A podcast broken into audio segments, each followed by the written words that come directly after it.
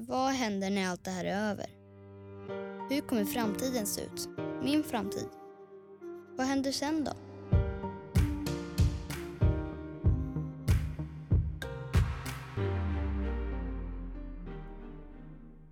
Den här hälsokrisen påverkar verkligen oss alla. Människor dör. Människor drabbas ekonomiskt.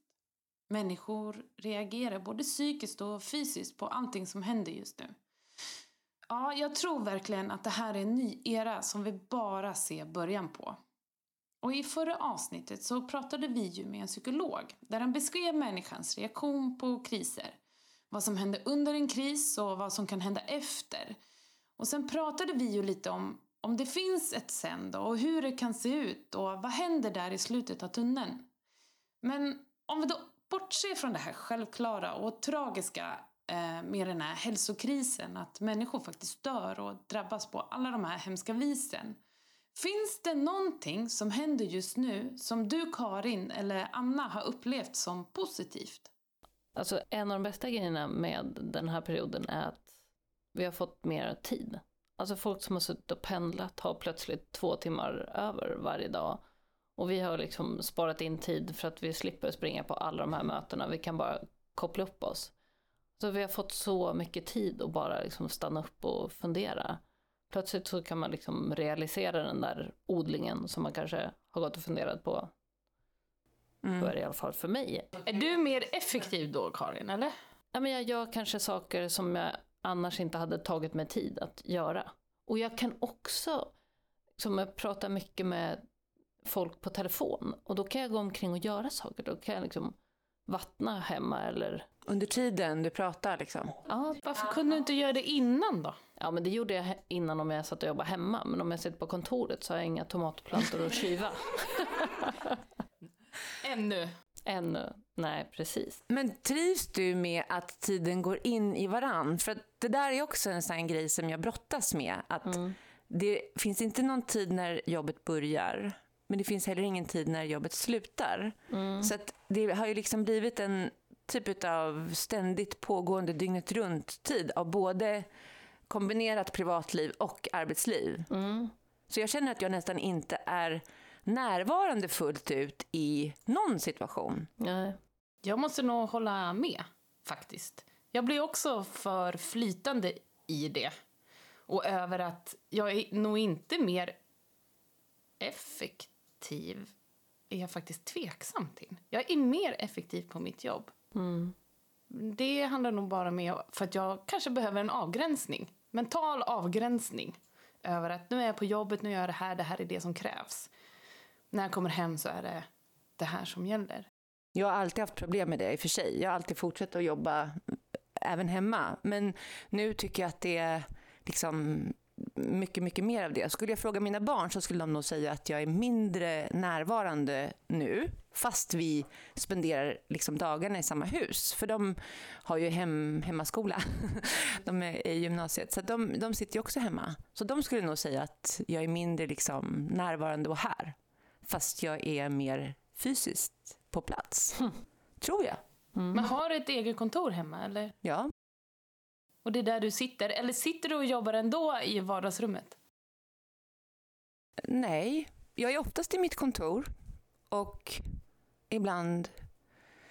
Ja, jag kan ju sitta på lite olika ställen. Men jag kan ju lätt gå in i den där jobbarvärlden i datorn.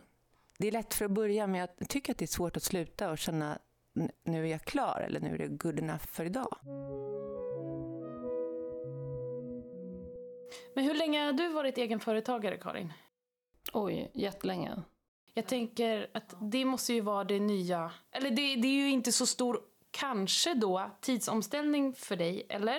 Jag tänker jag som har ett fysiskt arbetsplats som jag måste vara på. Därför blir det också psykiskt för mig att det är enkelt för mig. Det här är jobb, här är inte jobb.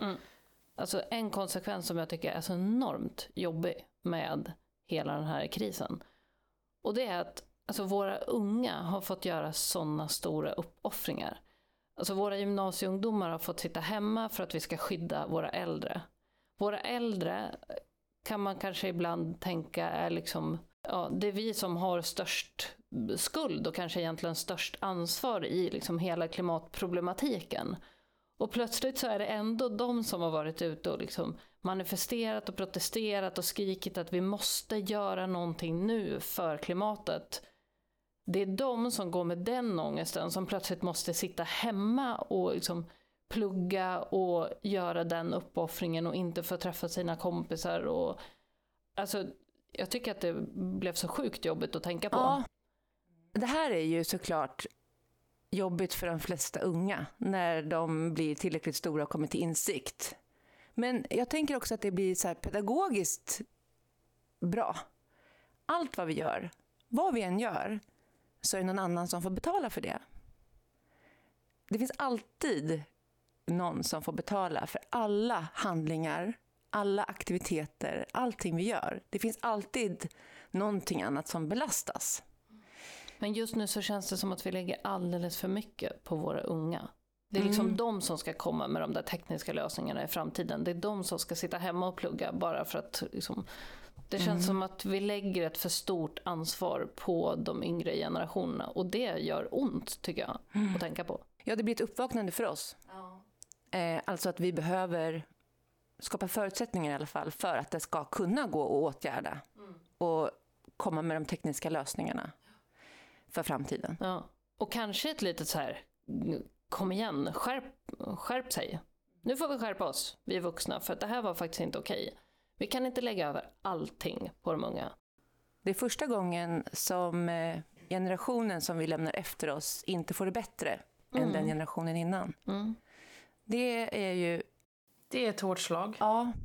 Ja, det gör ju också ont. Mm. Så det bara skriker om det.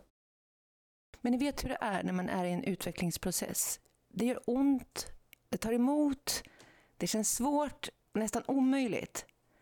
Sen vänder det och blir bättre. Mm. Och det kommer det bli när liksom vuxenvärlden hörsammar. Och det är det vi jobbar på. Men och vi alla jobbar åt samma håll. Liksom. Och när de unga plötsligt känner styrkan i att nu är vi på gång. Nu drar vi alla åt samma håll och vi kommer liksom fixa det här.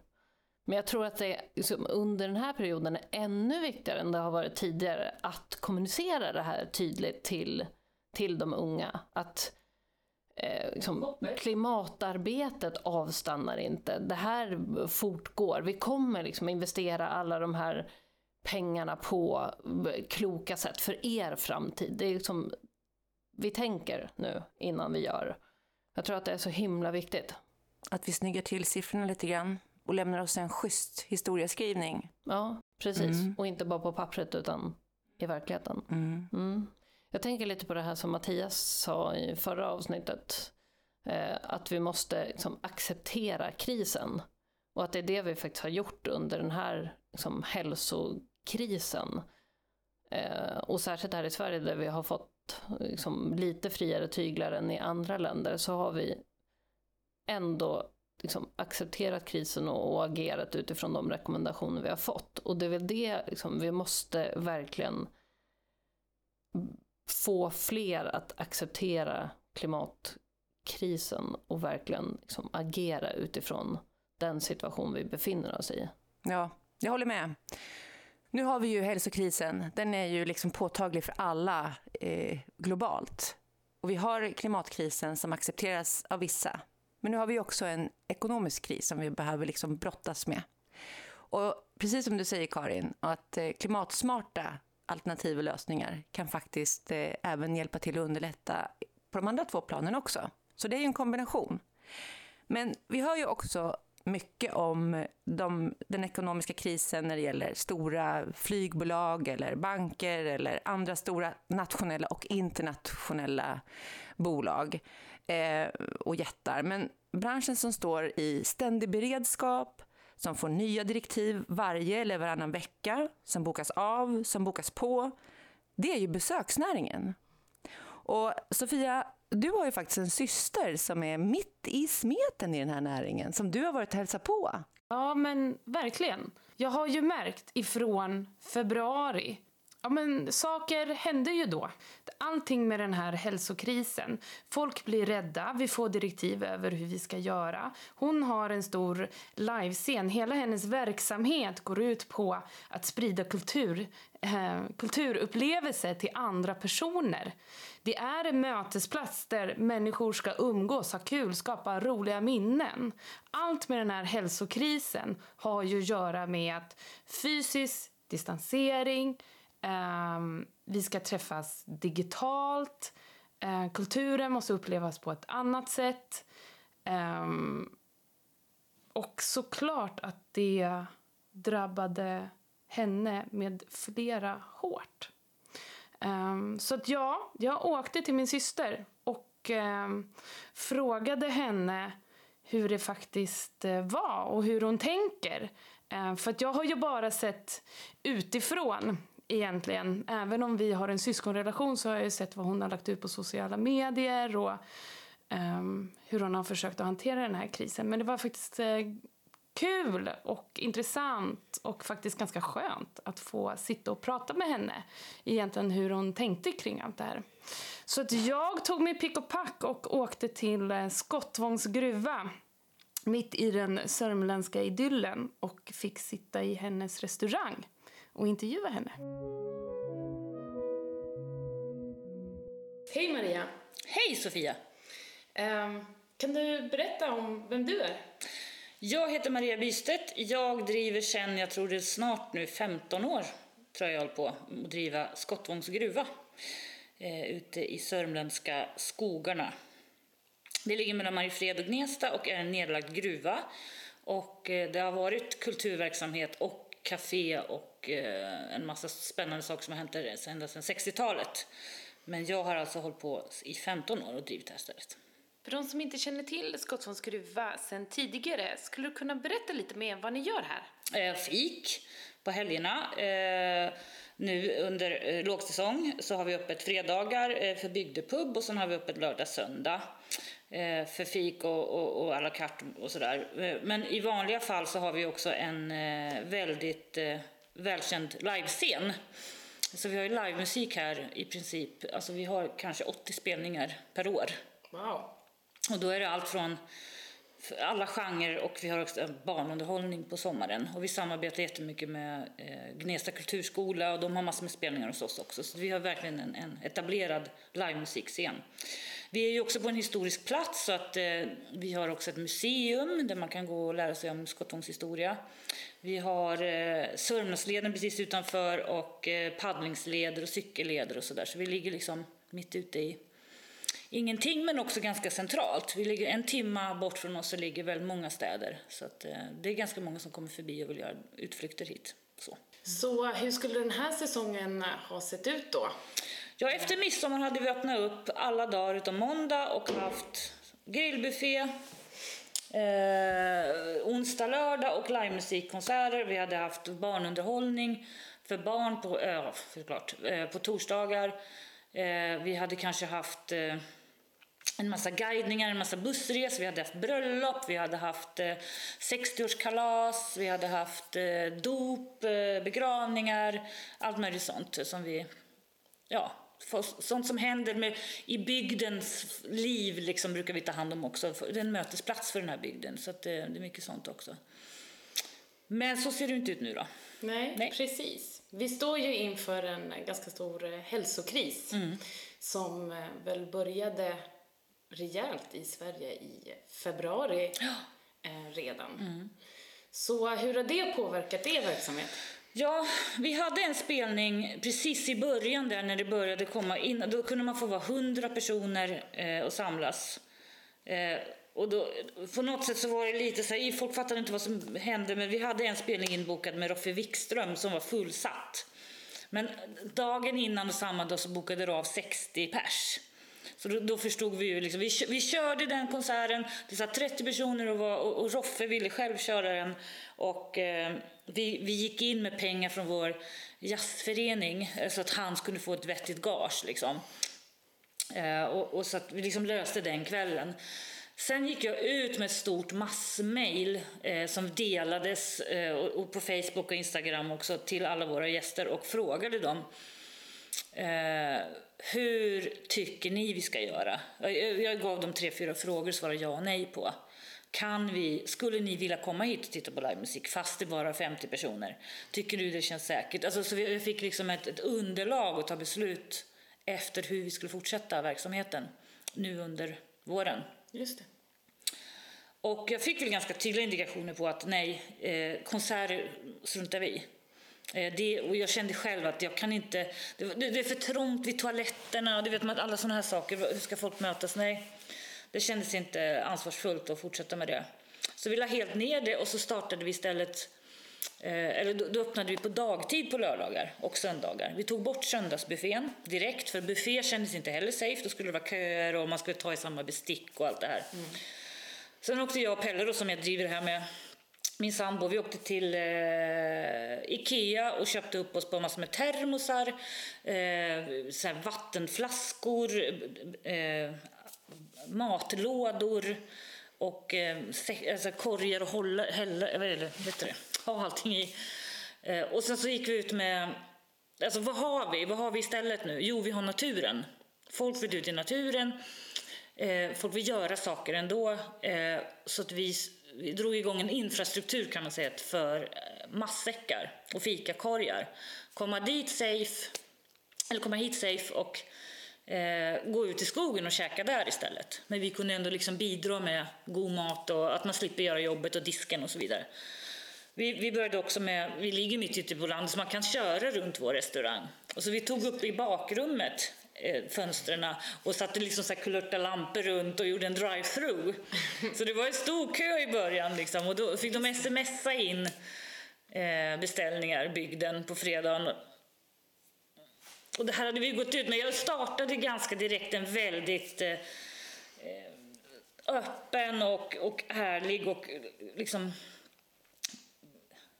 jag försökte inte liksom underdriva eller överdriva någonting, men en liksom så här helt ärlig dialog med alla kunder via Facebook och Instagram och veckomail.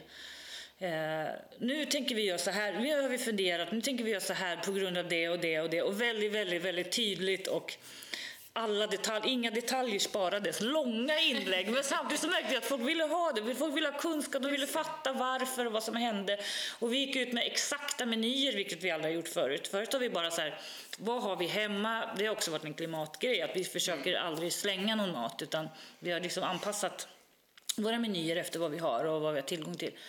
Men nu ville folk verkligen veta så de kunde beställa och komma och hämta. Just. Så det har vi gjort sedan dess. Och priser, allt har varit väldigt tydligt. Så att jag får lägga jättemycket med energi på det. Så min energi har lagts på andra ställen, kan man säga. Samtidigt så har jag ju alltid fått otroligt mycket mejl och telefonsamtal med bokningar till konserter. Mm-hmm. Alltså det kommer ju hela tiden, men det har ju helt försvunnit nu. Så man kan få liksom lägga energin och tiden på andra saker. Det som också skedde, det var att några inbokade, alltså jag fick också ringa runt till alla band som var inbokade. Hur gör vi? Några har vi skjutit fram, några har vi bara liksom, nej, vi får höra sen. Vi vet inte nu hur det kommer bli. Några artister som jag hade bokat in, som jag känner väl privat, frågade så här, kan vi vara standby och se vad restriktionerna säger, och när det börjar bli varmt, alltså beroende på hur vädret är, så kan vi köra utomhus. För där kändes ju på en helt annan säkerhetsnivå om vi kunde vara ute. Så att det har vi gjort. Vi har kört 3 konserter nu. Mm-hmm. Gnesta, Kjellvander, Oli Linder och Born Room Band. Alltså en i månaden nästan, eller kanske var 3:e vecka har det blivit. Och då har vi haft tur med vädret, för det har ju varit en stor... Mm. faktor i det här också, vi kan inte köra utomhus, då har vi sagt, då ställer vi in liksom. Just det. Vi har en toavagn på området som drivs av gruvvatten, så att vi har liksom, vi sprider ut toaköer. Våra grannar här Östra Sörmlands gruvförening har toaletter där, så det har också varit en faktor, det får inte bli köbildningar någonstans, och då har vi liksom undvikit. Vi har ett utedass man också får använda. Just det. Så allt har liksom... Ja, så har våren varit nu. Mm. Och hur har det upplevts då av era engagerade vad säger man, inte medlemmar, men de är gäster som brukar vara här. Ja, de har ju varit så engagerade. Och så, just att det här, den här kommunikationen, vi kämpar på, vi försöker överleva nu. Det har ju varit en viss vädjan i tonen liksom, men samtidigt så har folk sagt, nej men gud vad trevligt, nu kan vi åka ut på landet och vi kan andas frisk luft och få motion. Folk, alltså, istället för att ha den här liksom, lite ölbrusiga lördags konsertpubliken, så kommer folk i träningskläder och jättepigga och lätta ut och går så, liksom, det är också i skogen. Ändrat. Ja, verkligen. Mm. Mm. Och hur har de sett på de här arrangemangen som ni har gjort då? De här 3 spelningarna? Ja, det har ju varit... Ja, vi kan ju bara vara 50 personer. Det har ju inte varit något svårt att fylla. Liksom. Det är ju direkt. Folk törstar ju efter musik. Och sen, vi har ställt ut solstolar. Folk sitter och njuter i solen och får höra livemusik. Och vi har en sån himla duktig ljudtekniker som får det verkligen att låta bra där ute. Så att man är liksom mitt inne i den här artistens värld på något sätt. Liksom. Så att det har varit magiska konserter. Just också att de är så unika nu, så har det blivit något alldeles speciellt att vara för bara 50 personer som får lyssna på just den här artisten. Liksom. Just det.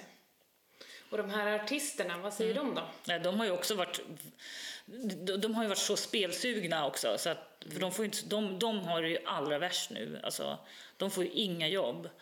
Det är helt kört för dem liksom. Så att det här är ju också ett sätt för att försöka hålla några artister uppe så gott det går. Och nu inför sommaren då, om vi kommer in på det, så fick vi igår besked att det här 50 personers restriktionen kommer fortsätta. Och restaurangerna, alltså det ingenting förändras egentligen mot vad vi har nu, och då kan jag börja ringa runt till alla artister. Jag hade ju bokat i princip hela sommaren när det här hände. Ja. I februari menar du? Ja, februari-mars. Nästan hela sommaren. Jag hade kanske några luckor. Men alltså, så nu är det för mig, några har redan bokat av stora turnéer så. Mm. Så där har jag lediga datum. Sen ringer det ju andra artister som inte var bokade. Sådana många man känner lite mer så här. Som kan gå med på den här dealen. Just det. Vi kommer nog höja biljettpriserna då. Mm. Så att artister, och det går ju bara till artisterna liksom.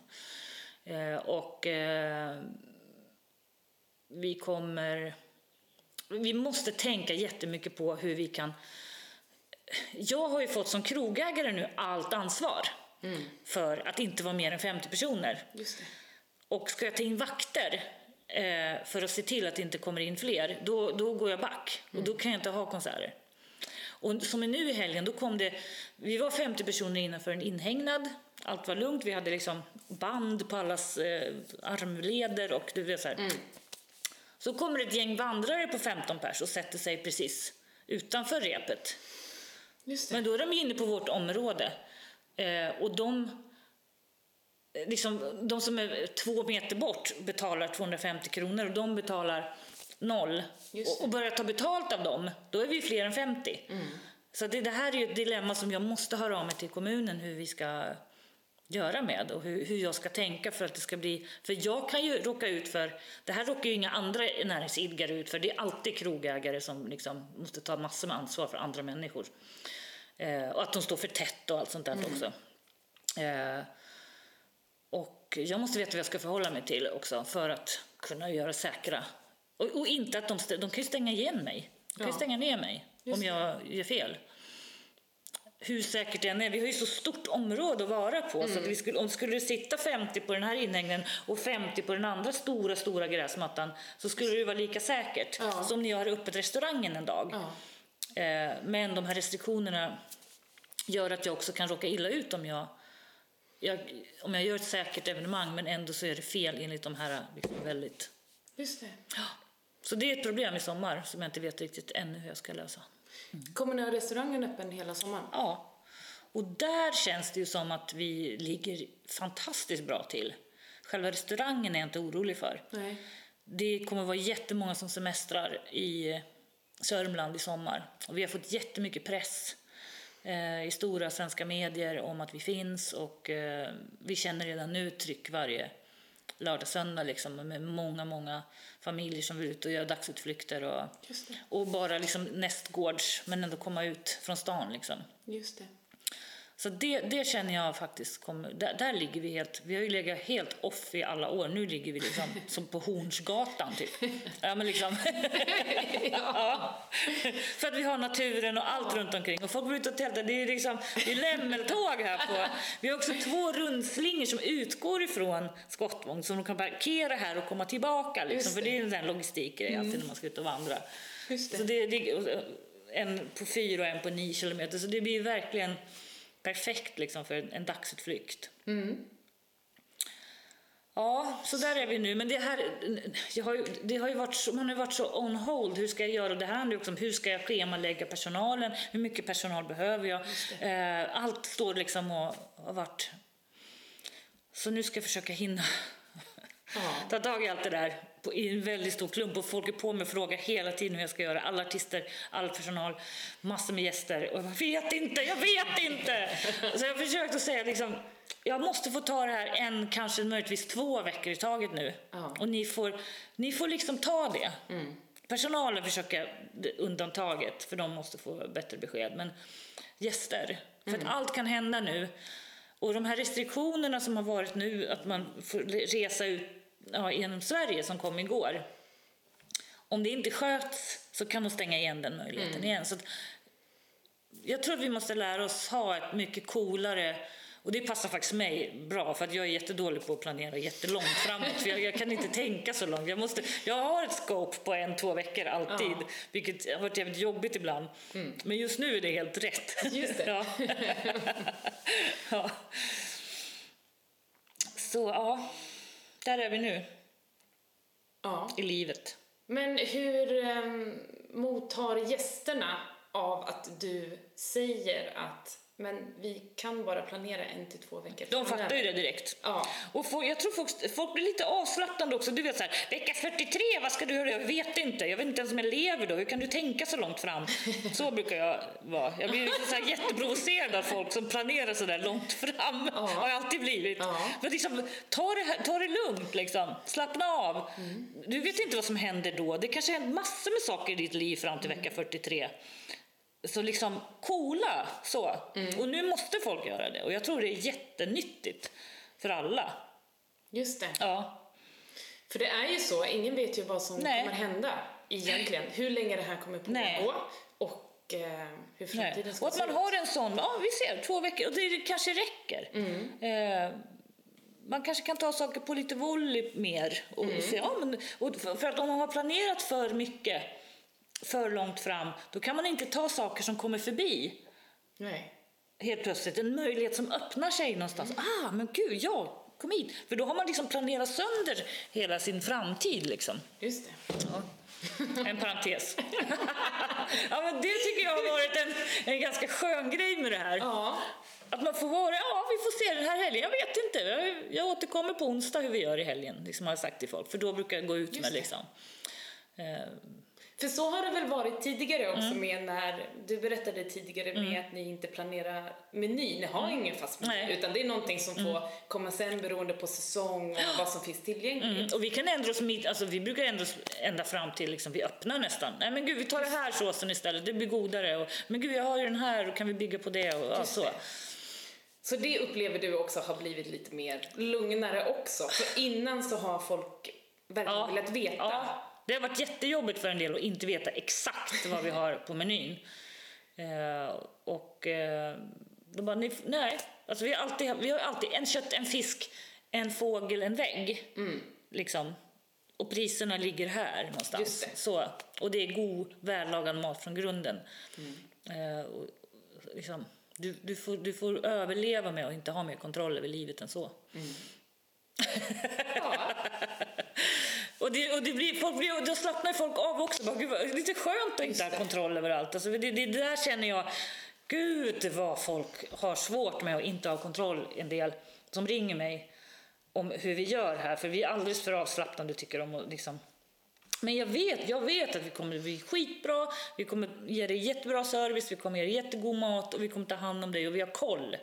Lita bara på det. Liksom. Så. Men ja, det kan vara svårt, jag fattar. Men eftersom du bara kan se 1 till 2 veckor framöver, så vet jag inte ens om jag vågar fråga.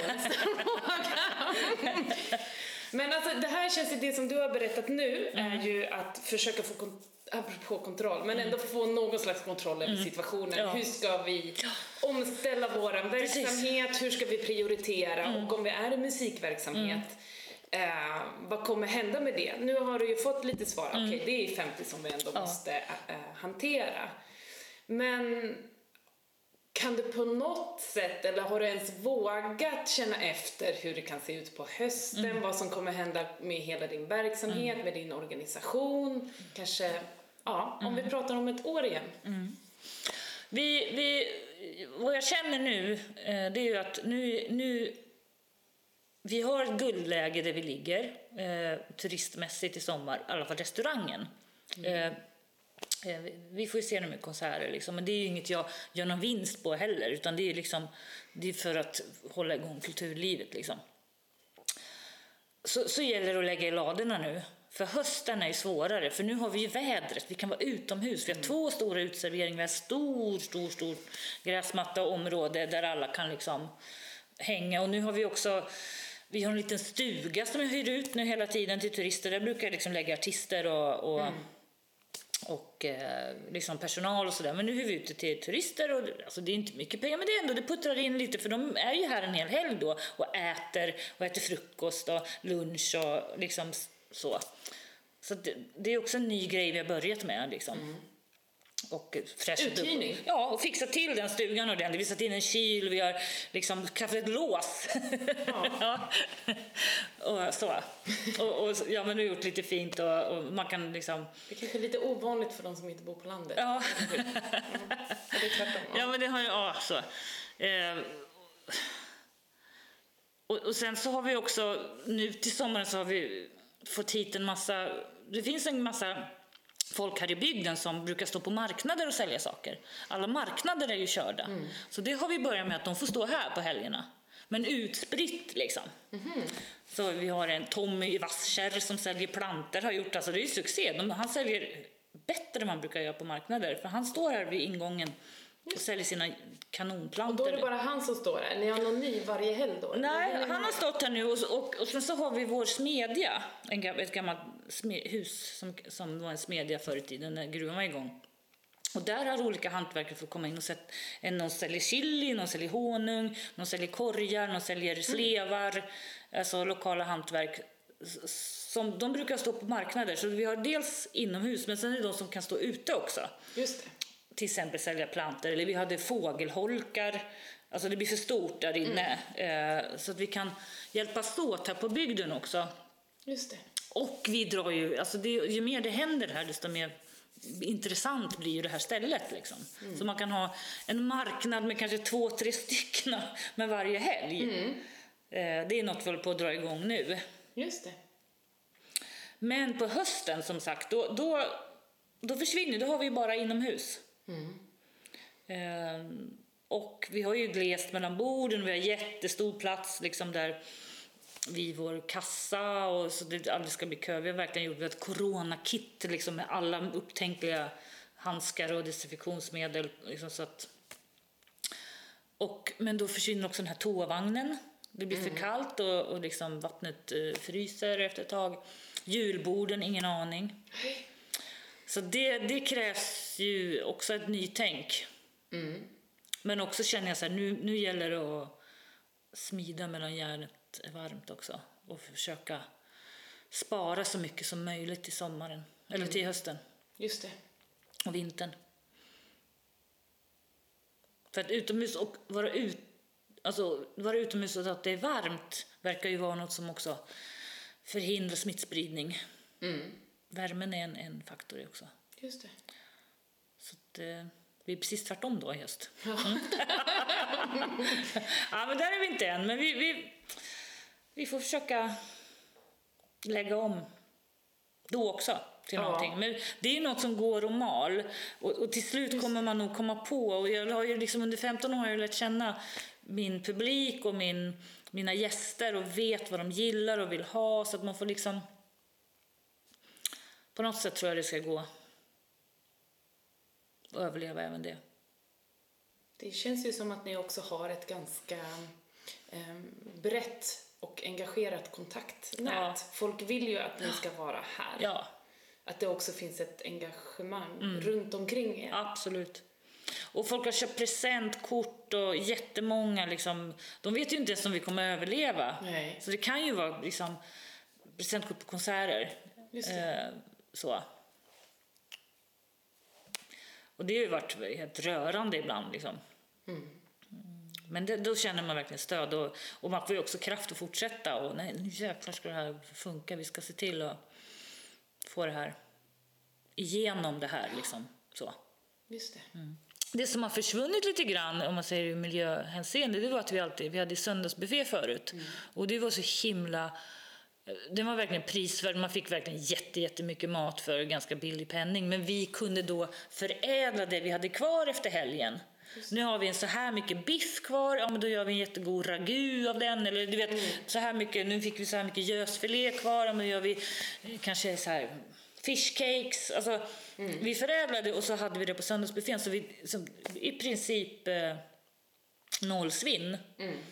När man har fasta menyer så här då, det är svårare. Så man måste ha väldigt, väldigt koll, men vi kan alltså frys, vi har köpt en till frys, alltså man kan frysa in och göra nästa helg, så får man tänka nu, så vi har ändå väldigt lågt svinn. Och vi har också, vi får ägg av en grann och de får också liksom det som är kvar av sallad, sånt där som man inte kan liksom frysa in, får hönsen och så får vi ägg istället, så liksom. Just det. Så får man hålla på och tänka, men där har vi varit väldigt duktiga tycker jag ändå på att få det funka även i dessa tider. Men det är inte lätt. Det är inte lätt. Nej.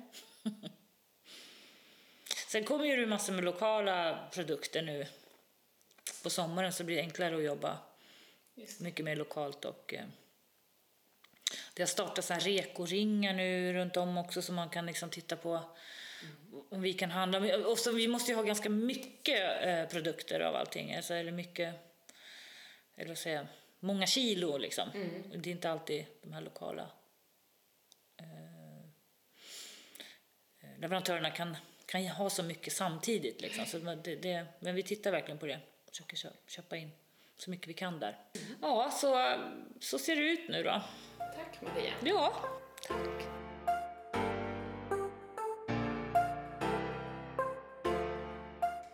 Vad jag vill åka till Skottvång. Ja. Känns jättekul och spännande. Verkligen. Har ni varit där? Nej. Jag har aldrig varit där. Då kanske ni får tillfälle. Jag tänker ju det. Det var ju precis det hon sa på något sätt. Över att det kommer, det är också en lite ny målgrupp som kommer till henne. Och att det kanske nu man också får upp ögonen för just precis såna här små pärlor i Sverige. Ja. Vi får inte åka någon annanstans. Nej men alltså vilket ansvar hon tar och har fått. Alltså hon är en vanlig liten näringsidkare mitt ute i den sörmländska härligheten. Men hon är den som får stå liksom, och ta ansvar för att regler följs och ta ansvar för liksom, hela alltet. Och gör hon det minsta fel så riskerar hon hela sin verksamhet. Ja. Det är inte klokt. Det är ett enormt ansvar. Men vilken energi och vilket driv. Ja, det är en jävla ranamma. Ja. Det behövs nog. Ja, men just den här snabbfotheten. Alltså det är helt imponerande tycker jag. Och det är ju alltså, Maria, men jag tycker man ser det liksom överallt i besöksnäringen. De har verkligen agerat snabbt och hittat vägar och liksom hittat på nya lösningar och så. Det är ju... Jag kan tro också att det kan vara också en fördel just nu. Alltså så här, de små drabbas i besöksnäringen värst. Men det är också de som också kan göra snabba ändringar. Ja. Det behövs inga långa, stora beslutsgångar. Utan så här, de sätter sig ner, de kommunicerar med sina gäster. Som Maria då har gjort som ett exempel. Hur ska vi göra? Vad vill ni ha? Skulle vi kunna göra så här? Okej, fine. Och sen så gör de det. Mm. Och får acceptans för det också, ja. Och liksom beröm från alla håll och kanter. Ja, men alla fattar ju, för att de flesta av gästerna och besökarna, de har ju någon typ av relation också. Man har ju lättare kanske att bygga relationen om en stor hotellkedja helt plötsligt säger okej hörni, nu får ni ta ert bagage och lämna. Vi måste stänga precis just nu. Då blir ju folk kanske ganska upprörda och arga. Men här har man ju en god relation och man känner till vad hon håller på med och vad hon gör. Och vad hon kämpar med och utmaningen. För det tyckte jag också var så himla coolt. Att hon kan gå ut på sociala medier och fråga. Hej alla mina gäster. Ja. Hur tänker ni besöka mig? Det är rätt modigt att våga fråga det. För det tänker jag att alla skulle vilja fråga. Mm. Hej, hur resonerar ni här nu kring min verksamhet under den här tiden? För att jag behöver bygga upp funktioner kring det. Mm. Och att man som verksamhet på något sätt blir liksom ett med sin kundbas. Och det krävs förändring både för företaget men också de som besöker. Apropå det här som hon sa, 1 till 2 veckor. Ja. Helt plötsligt får folk också bara acceptera att alltså man kanske inte kan planera sin augustisemester just exakt. Utan att det får bara vara som det är. Mm. Men och jag tänker att den här acceptansen för stora förändringar och att man liksom imponeras av att de jobbar så snabbt och så. Alltså, det är ju så positivt i, liksom, ur en hållbarhetsaspekt. För plötsligt så tror jag att man som verksamhet inser att om jag bara liksom har en tillräckligt god anledning till att göra det jag gör och jag kan liksom förklara det, då kan jag göra riktigt stora förändringar. Och folk kommer liksom klappa mig på axeln och tycka, bra tänkt här. Det här köper vi med hull och hår. Som, ja. Ja, men det här är omställning på riktigt. Ja. När man vänder på perspektivet. När inte efterfrågan skapar utbud. Utan att det är utbudet som skapar kanske efterfrågan. Mm.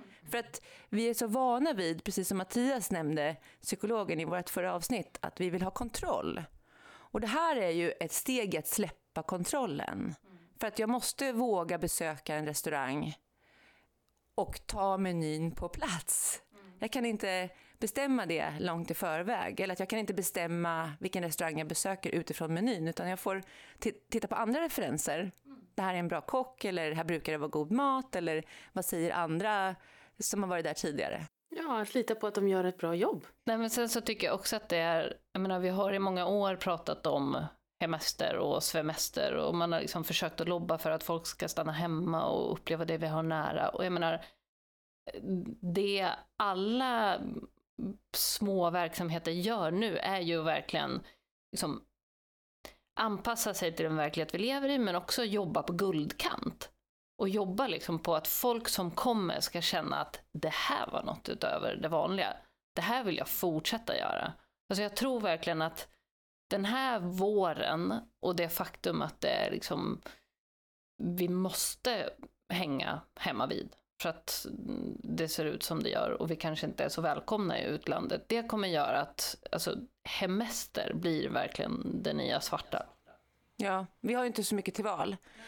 Och jag tänker också återigen på det som Mattias sa, att man inte kanske kan använda regelverk för att få en förändring. Och att vi skulle kunna förvänta oss liksom, att folk ska börja flyga nu som tusan bara för att det blir fritt för det så småningom. Nu är vi ju, precis som du sa Karin, inte så välkomna kanske överallt.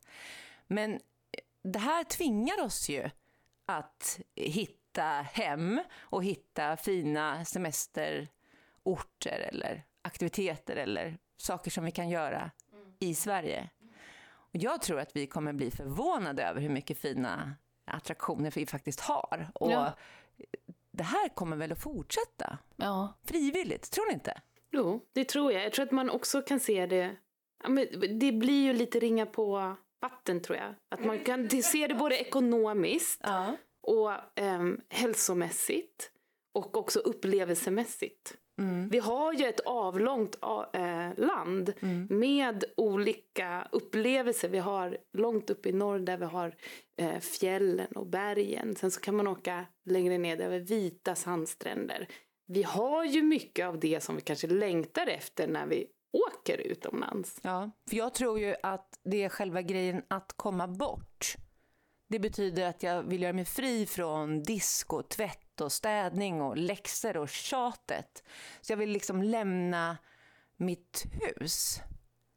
Tänk om alltså vi bara kunde bytlånas. Tänk om vi... Ja, men alltså, jag tänker att vi borde väl vara lite trötta på så här charter. Och det kommer ju i framtiden kännas ganska omodernt, va?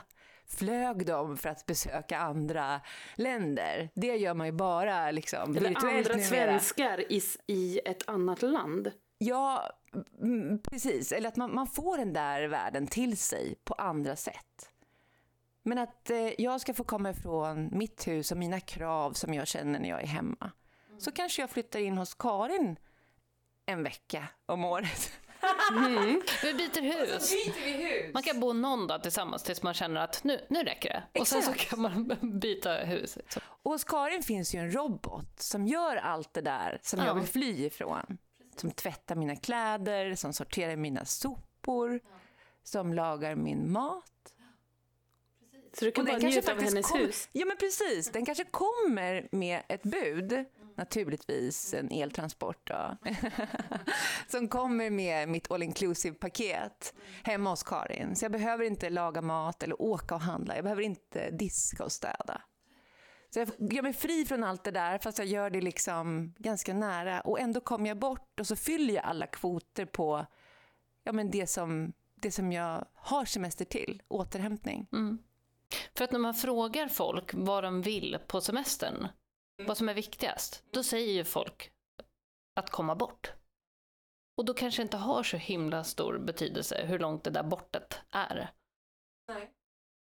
Och sen så, tillbaka till det du sa, Sofia, att vi har liksom, det känns som att vi har det mesta i Sverige ändå. Men vi har bara varit lite dåliga på att se det.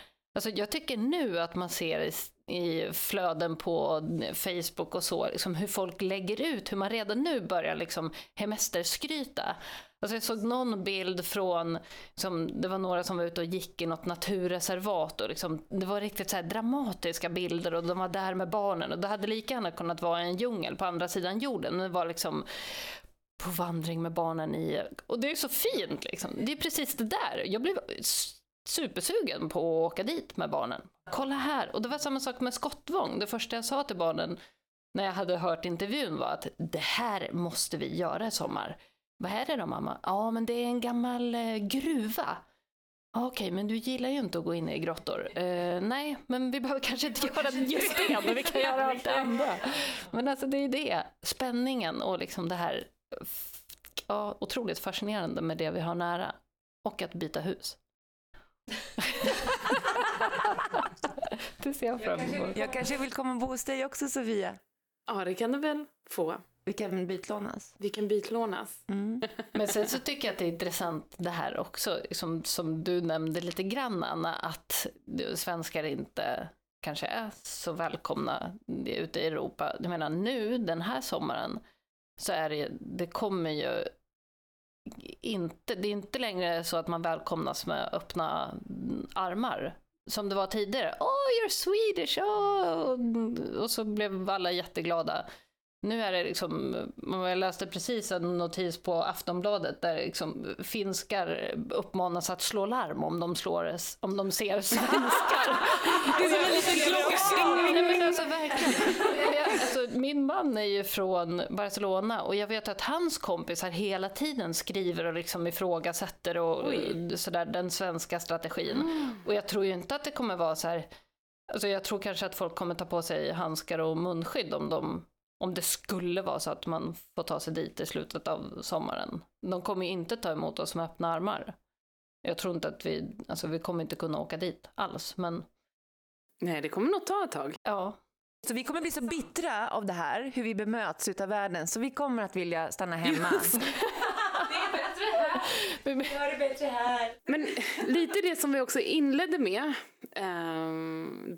det här avsnittet över... hur vi ser på den här tiden som vi har fått.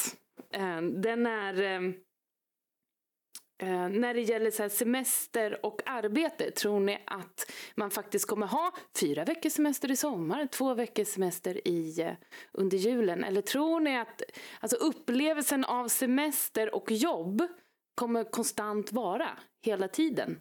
Nej. Behöver alltså, vi jag tror avbrott? Inte att det, ja, det är klart vi gör. Men i en bättre värld så lever vi i ett långsammare samhälle. Där ser vi till att få återhämtning oftare, varje vecka, säkert varje dag. Vi kommer inte ha 8 timmars arbetsdag. Vi kommer inte ha... Vi har ju robotar som viker tvätt. Ja, vi har ju robotar eller? Som gör allting åt oss. Men vi kommer att behöva ha liksom, ni vet, samkväm. Att hitta de stunder för fysisk närvaro.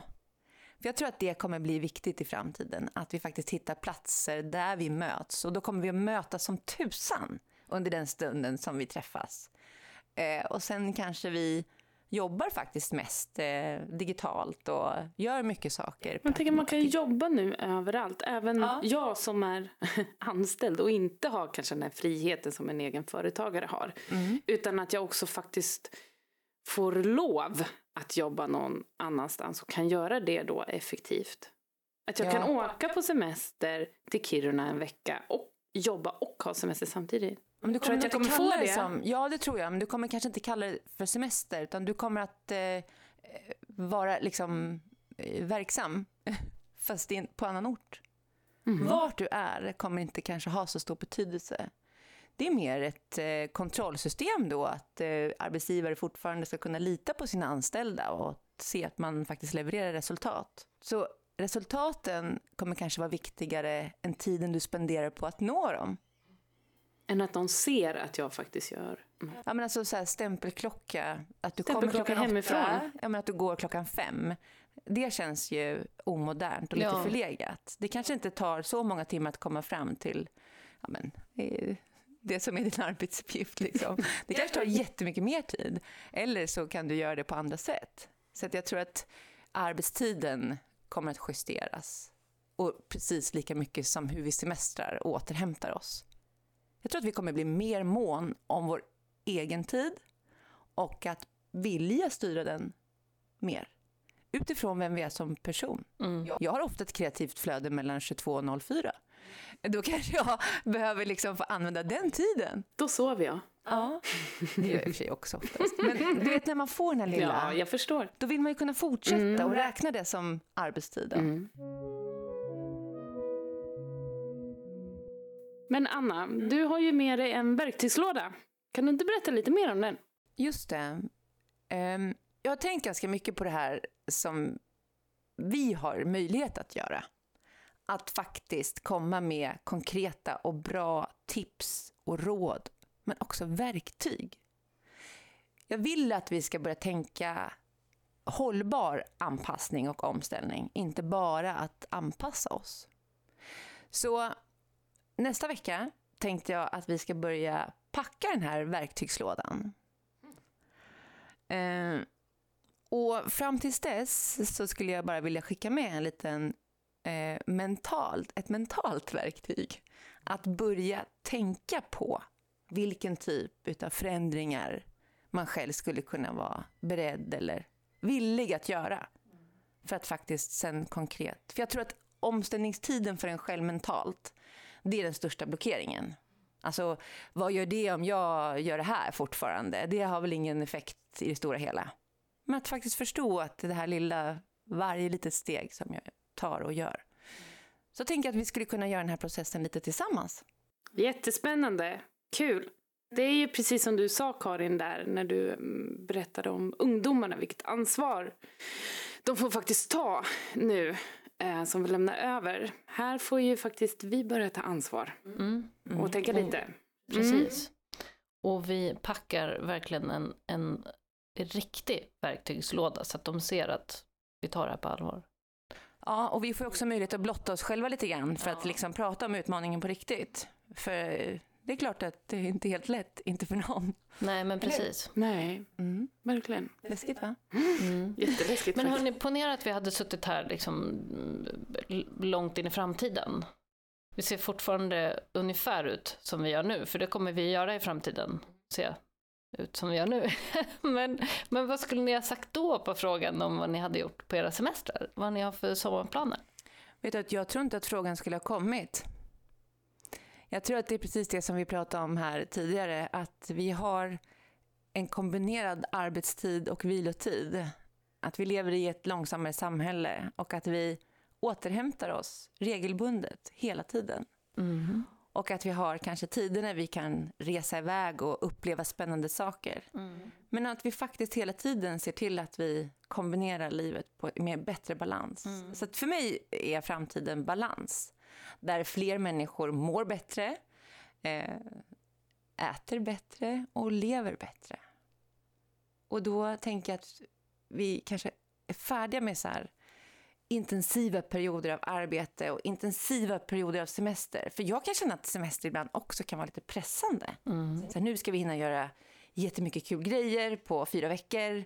Och liksom alla ska vara glada hela tiden. Och alla så här, ja men det ska vara fint väder. Och det är så sårbart liksom. Ja. Det är så många parametrar som skulle kunna göra att det kraschar. Ja. Regnen då räcker ju. Eller att någon fick skoskav liksom. Ja. Ja. Precis. Och så kommer man tillbaka till jobbet och så ska man se sådär glad, härligt utvilad, solbränd och bara... Mm. Ja. Men det är ju många som säger att de vill ha semester efter semestern. Ja, jag menar. Precis. Men i den där framtiden vill jag också vara, Anna. Du är välkommen. Jag tycker att det låter härligt. Mm. Faktiskt. Lite slow city. Denna podd producerades av mig, Nisano, i Nisano Studio.